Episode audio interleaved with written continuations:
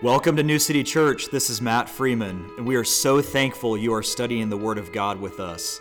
Jesus founded New City after our forever home, the New Jerusalem from Revelation 21. He wrote our mission statement to foster, strengthen, and grow an unashamed bride looking for Jesus' return. Let's lean completely on the anointing of the Holy Spirit to teach us all things from 1 John 2:27. God is so eager to teach you the depth of His Word. Enjoy the study. So, we are going to study the book of Revelation, verse by verse. And it's probably the most avoided book in the Bible, which is why we're going to tackle it first here at, at New City. And we're going to dive in deep, uh, go verse by verse, and see what the Lord would have for us in the book that really, frankly, culminates all things in the Bible. And so we're going to go through a little bit of an introduction, and then we'll just go through chapter 1 today and see, see from there. We'll try to take a chapter a week moving forward. Um, when we do chapters 2 and 3, we'll actually take one week. There's, it's seven letters to seven churches. We'll do one of those letters each week, so we'll spend seven weeks in chapters 2 and 3, and then uh, from there forward, we'll try to do one chapter per week. So it's going to be great. It's going to be exciting. Um, it's the revelation, so it's literally the unveiling of Jesus Christ. And we're embarking on probably the most incredible Bible study you could undertake. And it's really to answer the question who really is Jesus for all eternity? You know, who is he really? It's the unveiling of Jesus, our Savior, our Redeemer, our King, and it's the only book of the Bible that culminates all things. And so it really is a time of, it, it, it is a book in which, if it's studied properly, it will take you into every other book of the Bible. And it's everything we have to look forward to in Jesus, which is one reason why it's such an exciting book to properly study. And so, um, the entire book is about redemption. You know, people have such a negative connotation with it that it's all this doom and gloom and, and lots of judgments and things that are, that are crazy are happening, but truthfully, the entire book is about redemption. And it's everything that we have to look forward to in Jesus. And it's probably the most avoided book in church today.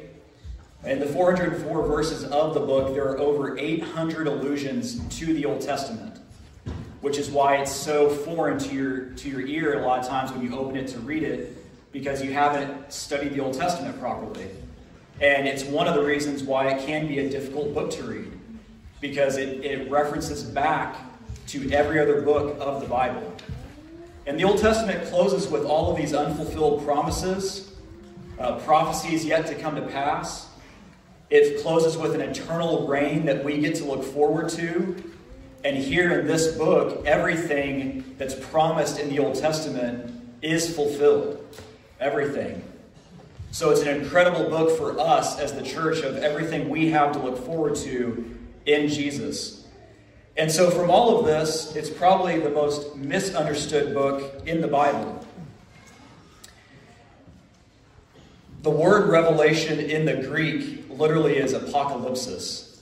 And it's from two different roots, and it literally means an uncovering or an unveiling of.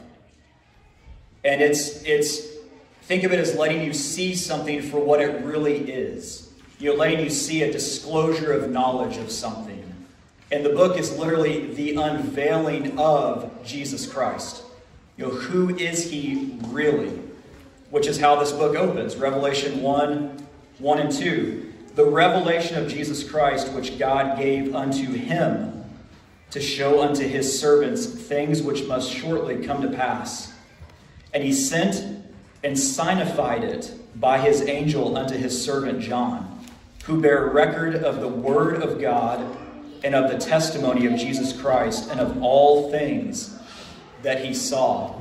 Look at who gave this to Jesus. This is a gift, almost like a personal gift from the Father to the Son. Look in verse the opening verse, the revelation of Jesus Christ, the unveiling of Jesus Christ, which God gave unto him. God gave it unto Jesus. And that might shock you, just the first, the opening passages of the Bible, but when you go back to Mark 13, 32, speaking of Jesus, he says, But of that day and that hour knoweth no man, no, not the angels which are in heaven, neither the Son, but the Father. And so at that time, there was something the Father had in his counsel that Jesus did not. And this book is him giving that to him, which is, is kind of crazy when you really think about it, but it's literally him explaining to the Son all of these things that are, come, that are to come to pass. So it's almost like a personal gift that we are that we get to enjoy a gift from the Father to the Son, and it's all to us. And it's interesting that the world has such a negative connotation with the word apocalypse. You know, when you think about that word in culture, I mean, even as a kid growing up, you just immediately think of fire, brimstone, doom, gloom, judgment, all of these things, which we will see in the book later. But the, all the word literally means is to unveil. That's all it literally means, is to unveil. See, the world is terrified about who is Jesus really? You know, who is he? The world is terrified that we have an accountability to him that created us. We are accountable to him. And if you come across people that really flee from Jesus, the root of the issue is they're fleeing accountability. They don't want to be accountable to be fallen and need a redeemer. That's the bottom line. But it's just so interesting how the world has taken that word and twisted it into something that has an extremely negative connotation. Think of all the culture in the movies, right? The apocalypse, the the doom and gloom, the day after tomorrow, you know, all these things, these judgments and crazy things happening in the world, and yet it's just showing who is Jesus. He is the ultimate judge. He is the ultimate king. He is the ultimate savior. And he will rule and reign on this earth at one point. And we have an accountability to him. This is also the only book of the Bible that promises a blessing to anyone that reads it in verse 3. Blessed is he that readeth, and they that hear the words of this prophecy and keep those things which are written therein, for the time is at hand. So blessed is he that readeth, and they that hear the words of this prophecy. By going through this book, you are getting a blessing. It's the only book in the Bible that God promises a blessing on those that read it and those that hear it. And so we're going to claim that blessing over this group and the people that are going through this Bible study with us. And one of the reasons why it has a blessing on it is because it will take you literally into every other book of the Bible if you study it correctly. And so it's also the only book of the Bible that contains its own outline. So in Revelation 1, verse 19, write the things which thou hast seen, the things which are, and the things which shall be hereafter. In the Greek, that word is meta tauta. It's hereafter, after these things. So you've got three groups, a supernatural outline. Chapter 1 is the things which thou hast seen, it's the glorified ruling Jesus. That's what John had seen at that, by that point. He saw Jesus for really who he is, being unveiled, the glorified Jesus ruling. The things which are, are the seven churches, chapters 2 and 3, the church age, the things which are. And then chapters 4, all the way to the end, are the things which shall be hereafter, after the church age. So you have these three separations in the book, this supernatural outline of the things which you saw glorify Jesus. The things which are the seven letters to the seven churches, the church age, which is us right now, and the things which will be after the church age. In chapter 4, verse 1 starts uh, the rapture onward. So, four things in this book will be corrected that are out of place all through the Bible that are themes. The church will be back, will be back in our rightful home, which is heaven. That's our eternal home. Israel will be back in its rightful home, the land that God promised it in Genesis. Jesus will be on his rightful throne, the throne of David. Remember, we reviewed that a couple weeks ago that the throne that, that Gabriel promised yet again to Mary when she was before she was even pregnant. And it was a, a promise that Jesus gave, that God gave David all the way back in 2 Samuel. But Jesus will be on his rightful throne, no longer at the right hand of the Father, but on earth on his throne. And all evil will be bound and ultimately in their rightful home, which is the lake of fire forever, away from us. So the book is fully structured around the number seven. Uh, the number seven is what God does on behalf of man.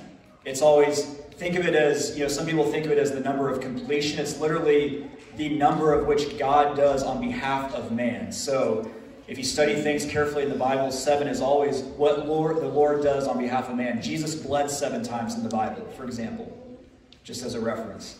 Uh, sevens are all through the Bible. But specifically in this book, I do not think you could make a comprehensive list of the number seven. Uh, the very structure of the book is around seven groups of seven. There are seven churches, seven seals, seven trumpets, seven personages, seven vials or bowls, seven dooms, and seven new things. So there's seven groups of seven that the entire book itself is structured around. And in fact, uh, the entire book is full of sevens. This is not a complete list, but just to give you an idea of the supernatural nature of this book, there's seven candlesticks or lampstands, seven spirits, seven stars, seven lamps, seven title pairs, seven promises to the overcomer, seven horns, seven eyes, seven angels, seven thunders, seven thousand, seven heads, Seven crowns, seven plagues, seven mountains, seven kings, seven years of judgment, seven I ams by Jesus, seven doxologies in heaven, and there's seven new things. So that's not even a comprehensive list, that's just a, a handful. There's a lot of subtle sevens all through the book. But what I want to get across to you is the idea of this supernaturally crafted book and how it's orchestrated, that's deliberate by Jesus for us. And his fingerprints and the fingerprints of the Holy Spirit are literally all over it. So as we, as we progress through the book, the praise even increases exponentially to seven times. You know, in chapter one, there's glory and dominion. In chapter four, there's glory, honor, and power. In chapter five, there's blessings, honor, glory, and power. And in chapter seven, there's blessings, glory, wisdom, thanksgiving, honor, power, and might. And so even as you go through the book, it's, it's continual praise of the Lord getting higher and higher and higher until almost like a crescendo at the seven. There's seven praises and worships holy, holy, holy in chapter 4, uh, worthy art thou in chapter 4 and 5, unto him that sitteth in chapter 5. There's uh, salvation unto our God in chapter 7, kingdoms of the world in chapter 11 great and marvelous in chapter 15, and four hallelujahs in chapter 19. And it's interesting, even the being a multiple of seven is all throughout the Bible. There's four hallelujahs in this book, and if you read the rest of the Bible, there's 24 others elsewhere. So you put them together, it's 28. It's a multiple of seven, even just in that regard. So the entire Bible is just supernaturally orchestrated uh, Revelation is actually modeled after several Old Testament books, which is interesting when you think about it. But it's modeled after Exodus through seven elements. There's Jacob's trouble or affliction. Remember, the Israelites were afflicted. There's the cry to God being heard. Remember, Israel cried out to the Lord, and he heard their crying, and he had Moses raise up to deliver them. God will command them to be released. You know, just like in Exodus, God commanded them to be released. In Revelation, He's commanding them to be released from the Antichrist. Um, the there are two witnesses with miracles before the enemies. Okay, so eh, remember Aaron and Moses? Well, we're going to see how God sends in two witnesses who do miracles before the enemy. The enemies also perform miracles. Remember, the Antichrist will come with all lying signs and wonders. We looked at that last week in the signs of Jesus' return. The enemies also perform those same miracles to an extent. There's judgments from God, and then God will protect his people. So even in Exodus, it's modeled. It's also modeled after Joshua by seven elements. Um, when you get to Joshua in the Hebrew, it's Yehoshua. It's a variant form of Yeshua, of Jesus. So you literally have the name of Jesus on an Old Testament book, which should make you pause for a minute and just think, wow, that should relate to our King somehow. And it does in a striking way. Yehoshua and Joshua and Jesus, Yehoshua and Yeshua, same names in the Hebrew, it's a variant form. Joshua is a military commander taking the land back from the invaders. Just like we're going to see Jesus do in Revelation, he's taking the land back from the invaders. There's a seven year, seven year campaign against seven nations out of an original ten. We're going to see that. These from Daniel, remember the ten horns rise up, three are put down. So there's seven left. Okay, same thing in Joshua. The Torah is totally ignored at Jericho. So in Joshua 5, you have Jesus with his sword drawn going to battle at Jericho. Remember, Joshua confronts him and asks him, Hey, are you for us or our enemy? And he calls himself the captain of the Lord's host. Take off your shoes, you're on holy ground. It's Jesus, and pre incarnate Jesus going forth. He's the one that fought the battle at Jericho. And when you look at that and you realize everything at Jericho ignored the Torah, right? They weren't supposed to work on the seventh day. But at Jericho, they did seven times as much. They were around the walls seven times. They blew trumpets and the walls fell down. They, the Levites led the procession into battle. They weren't supposed to go to war. So everything, see, that's what Jesus does. He takes the, the Torah and just turns it totally upside down because he fulfilled every bit of it. Well, the same thing here in Revelation. There's two witnesses, seven trumpets. Okay, the enemies confederate under a leader in Jerusalem named Adonai Zedek, which literally means the Lord of righteousness. Okay, so think of the Antichrist as a false God. He's a false Lord. Right? He everything he does, everything Satan does is a counterfeit. And that's exactly what we have here in Revelation as well. Okay, they're ultimately defeated with hailstones from fire and fire from heaven and signs in the heavens. And if you remember at the end of Joshua, the kings hide in caves pleading for the rocks to fall on them. And we're going to see that exact same thing in uh, chapter 6. In chapter 6, the uh, kings hide in caves and ask who can withstand the wrath of the Lamb. And they just are crying for rocks to fall on them, which I've always found so interesting because instead of crying out to the Lord for salvation, they cry to be killed instead. And, even still, they're fleeing accountability. It's that flee from accountability still. Um, everything that begins in Genesis ends in Revelation. And I'm not going to go through this whole list, uh, mainly because I can't see it. it's a big list. But everything that begins in Genesis ends in Revelation. And um, Actually, I can, let me pull it up here real fast because this is important. Yeah, that's an important one, Matt. What you done? Get some depth on that. Yeah. Everything that begins in Genesis ends in Revelation. So if you remember, the earth is created, the earth passes away. The sun governs the day, there's no need of the sun in Revelation. Darkness is called night, there's no more night. Waters he called seas, there's no more sea. River for earth's blessing, and there's river for a new earth. Earth's government through Israel, and earth's judgment through Israel. Man in God's image, man headed by Satan's image. The entrance of sin, the end of sin. The curse is announced, there's no more curse. Death enters, there's no more death. Man driven out of Eden, man's access to Eden is restored. The tree of life is guarded, and access to the tree is restored. Sorrow and suffer enter, there's no more sorrow. Babylon is founded by Nimrod, Babylon falls. God's flood destroys evil people, Satan's offspring, his seed. Satan's flood tries to destroy God's people, his offspring, Abraham's seed. There's a bow marking God's promise. If you remember, after the flood of Noah, there's a bow, a covenant that the Lord established.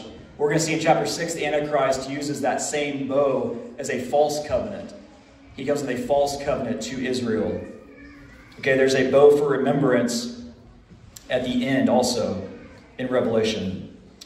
Uh, a bow marking his covenant, his covenant, a bow marking Satan's counterfeit covenant. Sodom and Egypt, corruption and judgment. Sodom and Egypt as spiritual Jerusalem. There's a confederation versus Abraham's people in Genesis 14. A confederation versus Abraham's seed. That's all the way back in Revelation 12. A bride for Abraham's son. A bride for Abraham's seed. That's us, the church. We're the bride of Christ.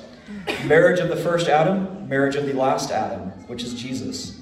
Man's dominion ceased and Satan's began. Satan's dominion ends and man's is restored.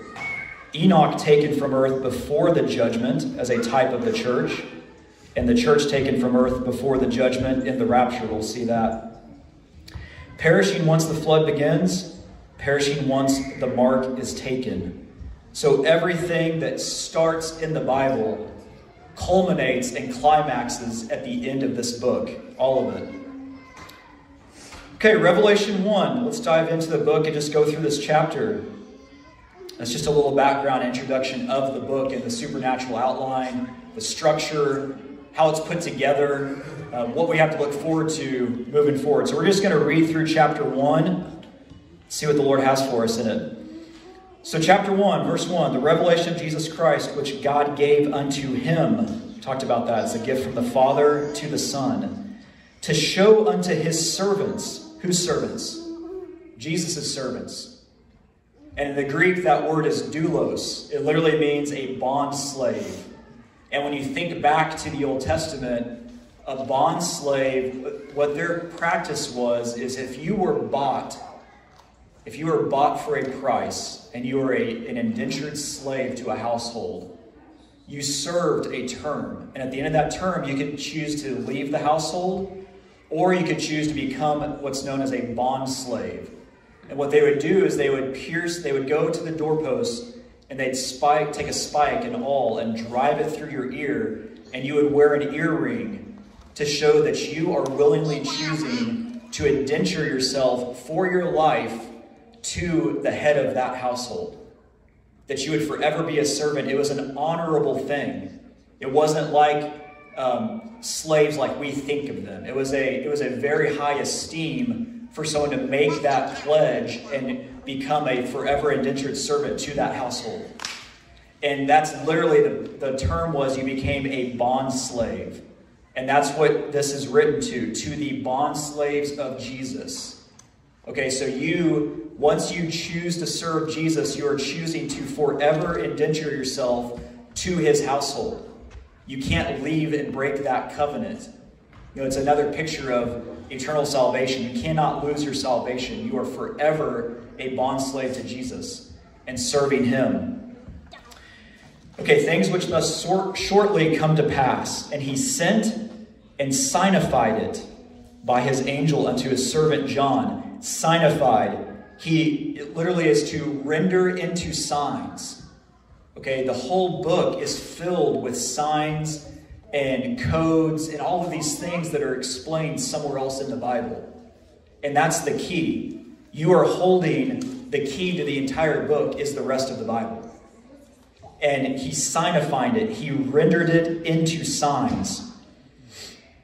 Okay, verse 2 Who bear record of the word of God and of the testimony of Jesus Christ and of all things that he saw and what I want you to understand is John did not get a vision. This wasn't a dream. He was taken forward in time. We're going to look at this in a minute, but he was taken in the spirit forward in time and he sees everything that's going to come to pass.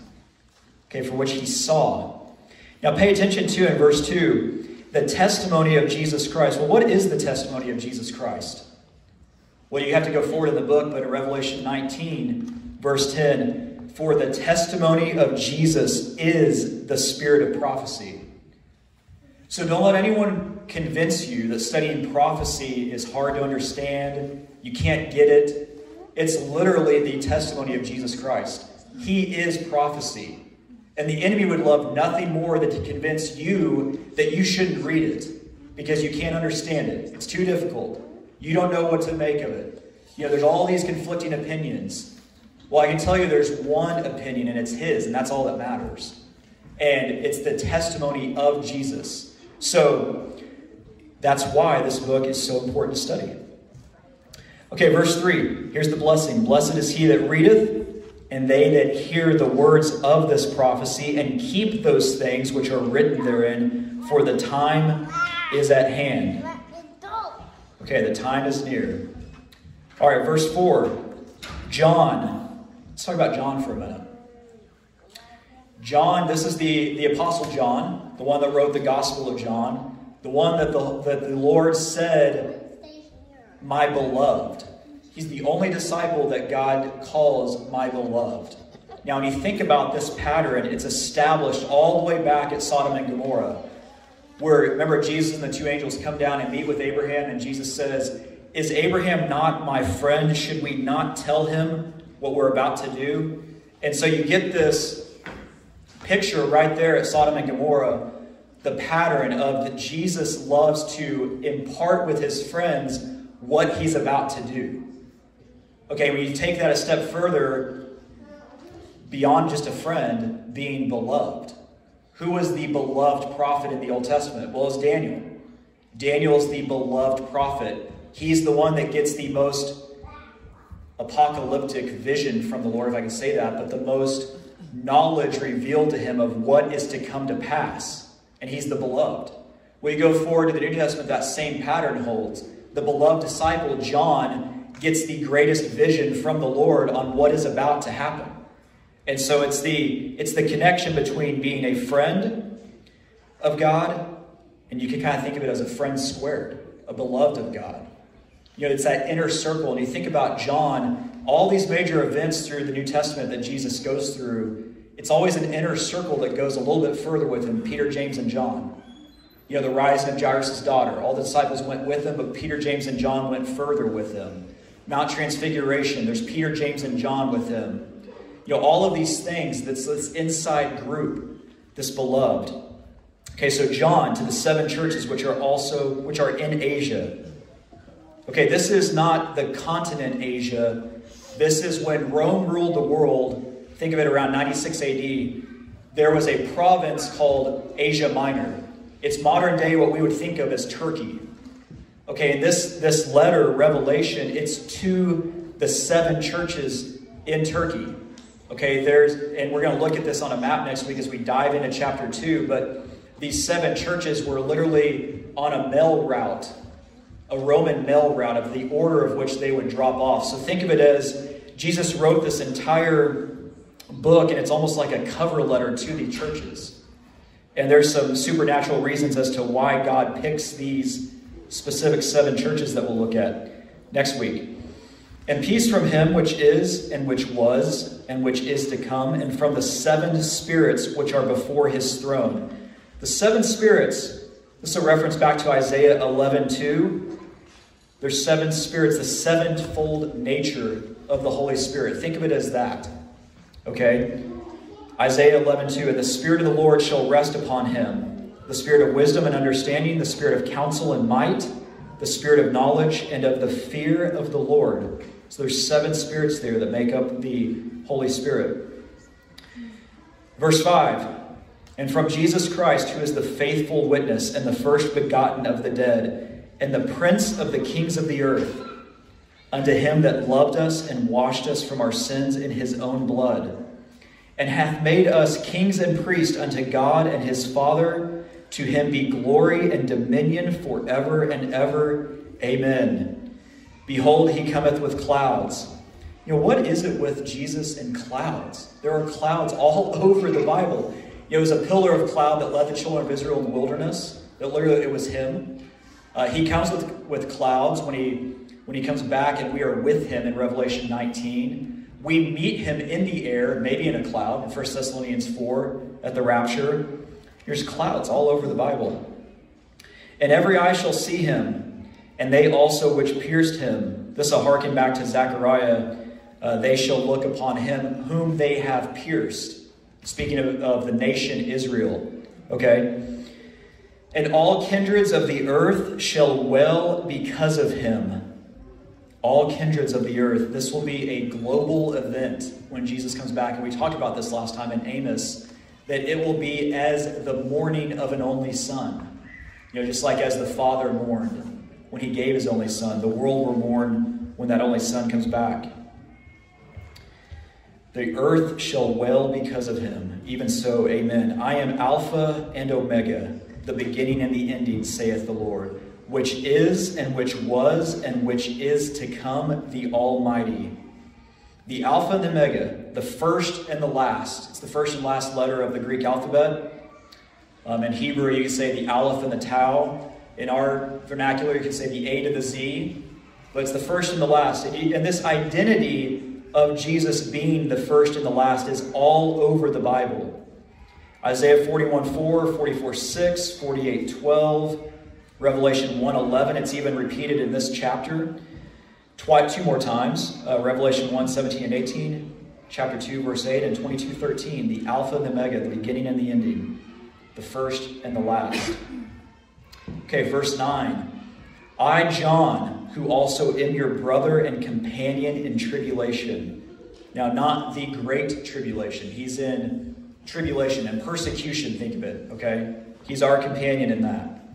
And in the kingdom and patience of Jesus Christ was in the isle that is called Patmos for the word of God and for the testimony of Jesus Christ.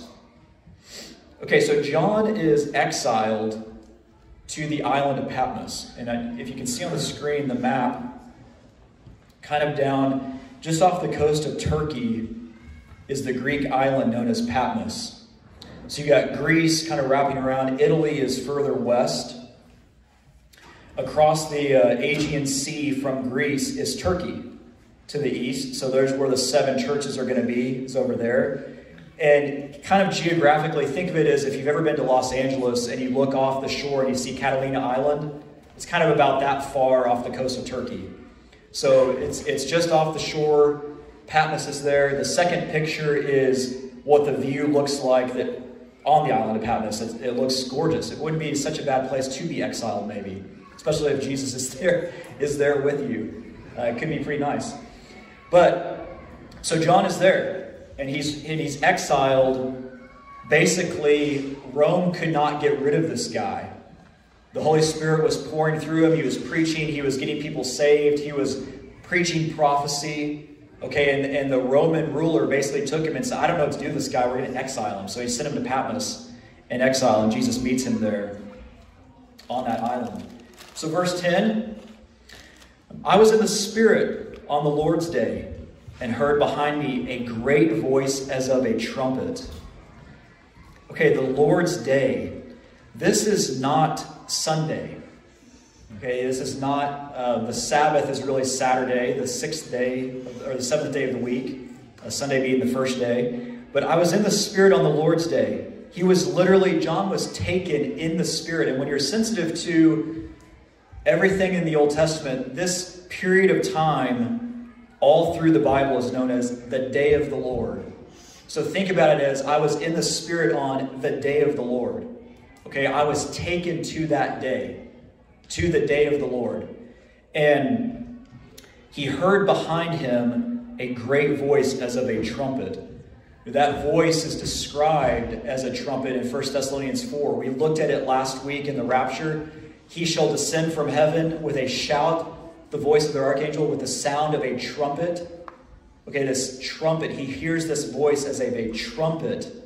It's Jesus speaking. He doesn't have any way to describe it other than this booming, loud trumpet, this noise that was, I, I imagine him hearing the sound and just falling to his knees.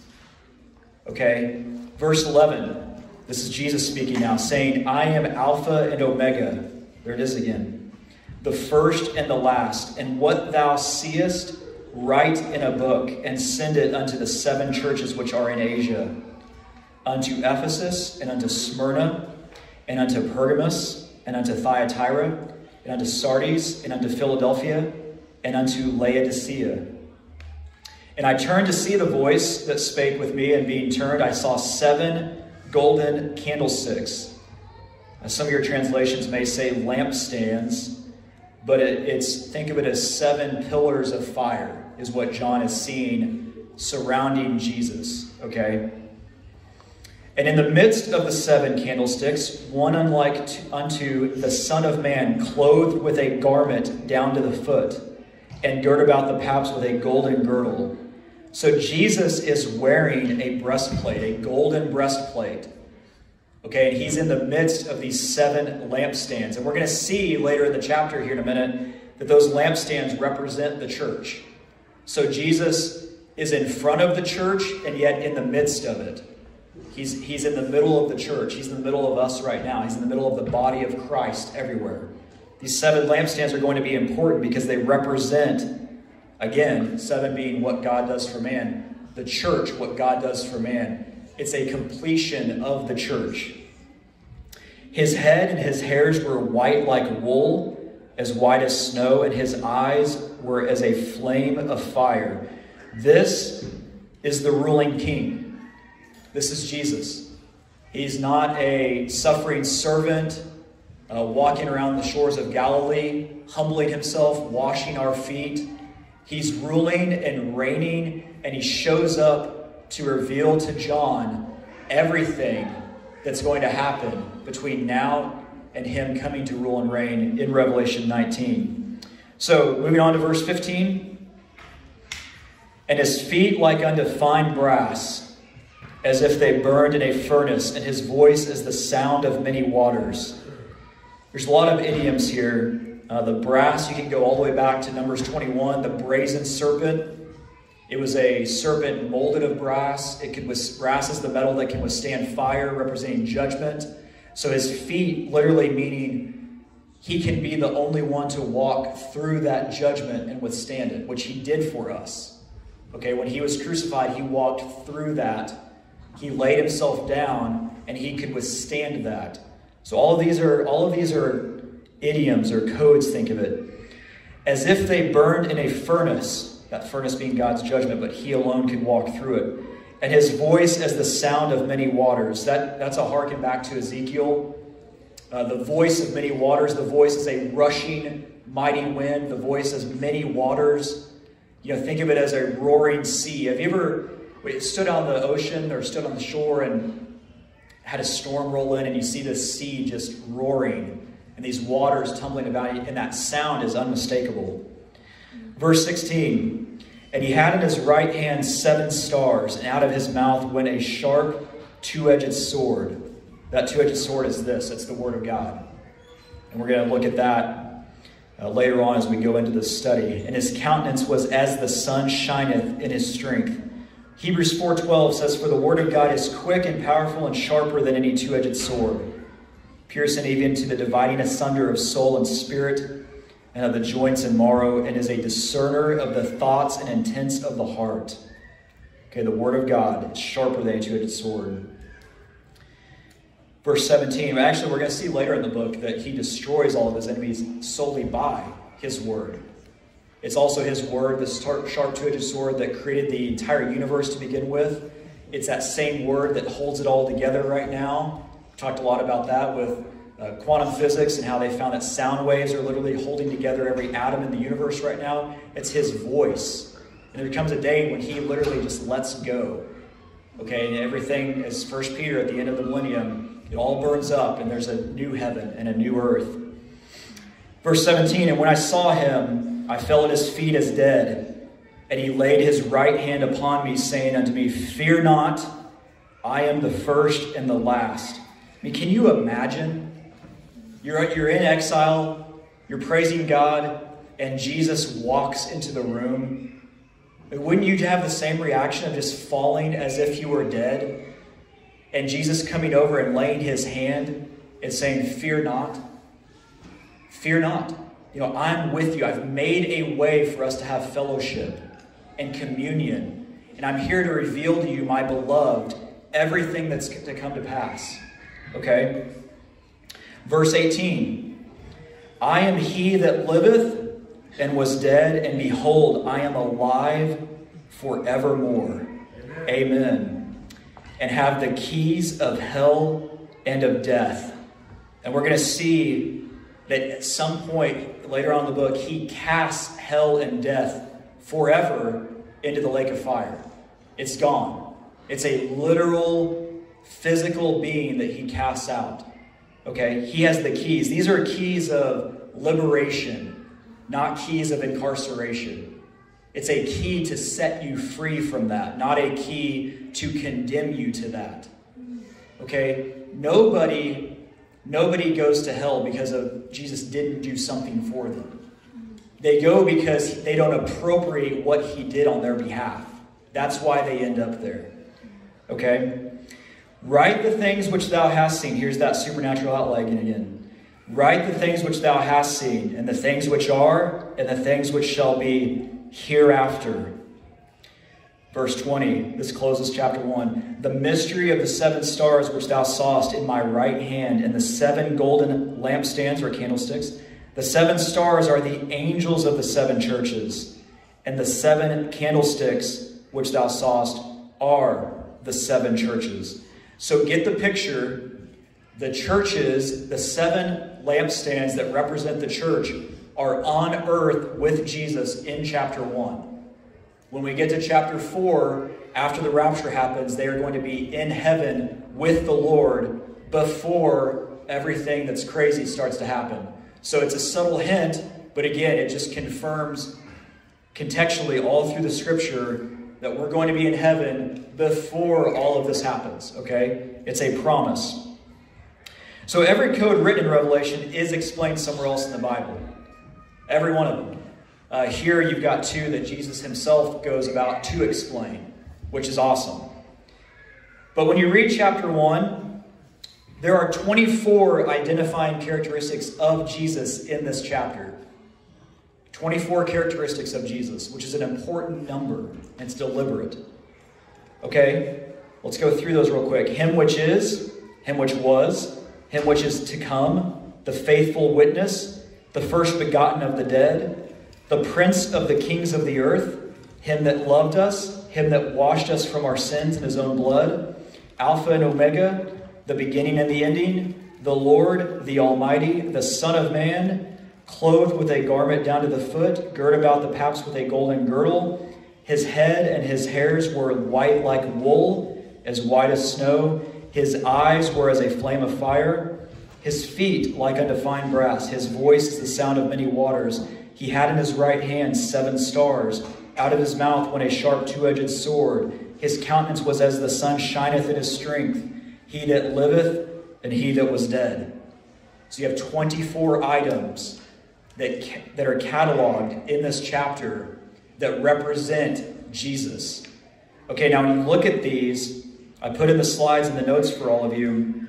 Some of those characteristics harken back all through the Bible. Okay? His eyes like a flame of fire. That's Hebrews 1, 4, 1 Corinthians 3, Malachi 3, the fine brass we talked about from Numbers 21. His voice is a sound of many waters. It's from Ezekiel 1, Daniel 10. His hand, he had in his right hand seven stars. Out of his mouth went a sharp two edged sword. That's from Hebrews 4, Ephesians 6, Isaiah 49, John 12, Isaiah 11, 2 Thessalonians 2. His countenance as the sun shineth in his strength. That's the Mount Transfiguration in Matthew 17. Remember, he's transfigured into his glorified state right there in front of those disciples, and he has Moses and Elijah with him. Okay, and he that liveth and he that was dead. So you might ask yourself, why 24? You know, why would, what's so critical about the number 24? Well, what's interesting is that in Scripture, the number 24 represents the church. And if you go back, you can only find 24 one other place in the Bible, and it's when David organized the Levitical priesthood into 24 courses. Okay? But what's interesting is we're going to see in chapters 4 and 5 this new group show up that are the 24 elders, and they're nowhere else in the Bible. And so you have three, four major visions of the throne room in the Bible in Isaiah, Ezekiel, Daniel, and then Revelation 4 and 5. And there are a lot of similarities between those visions, but the Old Testament leaves out this group, the 24 elders, they're not there. But yet, when you get to the New Testament, there they are. They show up and they tell you they are kings and priests. Okay, well, we looked at that last week. We are kings and priests as the church. He's made us, according to Peter, a royal priesthood. Okay, in chapter 1, we just saw it. He's made us kings and priests. Okay, and there's three groups of people all through the Bible that are kings and priests. We talked about Melchizedek, who's a type of Jesus, Jesus himself, and us, the church. And so you've, you've got to come to terms with the fact that the 24 elders represent the completed church. Okay, that's who they are. And what's interesting is that there are 24 intervals in Scripture that represent the church age. And it's so subtle, but it's just a hint, again, of the completed work in the Bible and how it's all intentional. These 24 little intervals of time that, that are hidden from the Old Testament and revealed in the New, that is the church age. You've got uh, between the 69th and 70th week of Daniel, for example, there's an interval of time, a gap that represents the church. Uh, when Jesus came to read in the synagogue, in um, let's look at just one of those to give you an idea of what we're talking about. It's in Luke 4, okay, 18 and 20. You can pull that up real quick. This is this is really critical to get to know this. Okay, Luke 18. So Jesus is in the synagogue. Okay, he goes over and he grabs the book of Isaiah and he opens it up to Isaiah 61 and he reads, The Spirit of the Lord is upon me. This is Luke 4 18. The Spirit of the Lord is upon me because he hath anointed me to preach the gospel to the poor. He hath sent me to heal the brokenhearted, to preach deliverance to the captives, and recovering of sight to the blind, to set at liberty them that are bruised, to preach the acceptable year of the Lord. In verse 20, he closed the book and he gave it again to the minister and sat down, and the eyes of all of them that were in the synagogue were fastened on him. And he began to say unto them, This day is that scripture fulfilled in your ears. Now, when you go back to Isaiah and you look at chapter 61 and you look at where was Jesus reading? Well, he's reading in verses 1 through 2. The Spirit of the Lord is upon me, because the Lord hath anointed me to preach good tidings unto the meek. He hath sent me to bind up the brokenhearted, to proclaim liberty to the captives, and the opening of the prison to them that are bound, to proclaim the acceptable year of the Lord. And that's where he stopped. And he closes the book and he sits down and he says, This day is that scripture fulfilled in your ears. He did all of that. But when you read verse 2 in Isaiah 61, he stops at a comma and he says the rest of the passage is, and the day of vengeance of our God. Because it hasn't happened yet. Vengeance is his, declares the Lord. And God has placed all judgment to the Son. See, he stops at that comma, and between all of those things that he fulfilled and the day of vengeance of our God is a comma, and that little interval represents the church age. It's us. What we've known for almost 2,000 years. Not quite almost 2,000 years. And so, what's fascinating is you can find that interval 24 times in Scripture. And so, it's intentional. The Lord put it that way because it's the glory of Him to conceal a thing and the honor of kings to search out a matter. Proverbs 25 2. And so, when you dig into the Word of God and you dig out these treasures, man, it's the most exciting adventure you can ever go on. And so, that concludes chapter 1.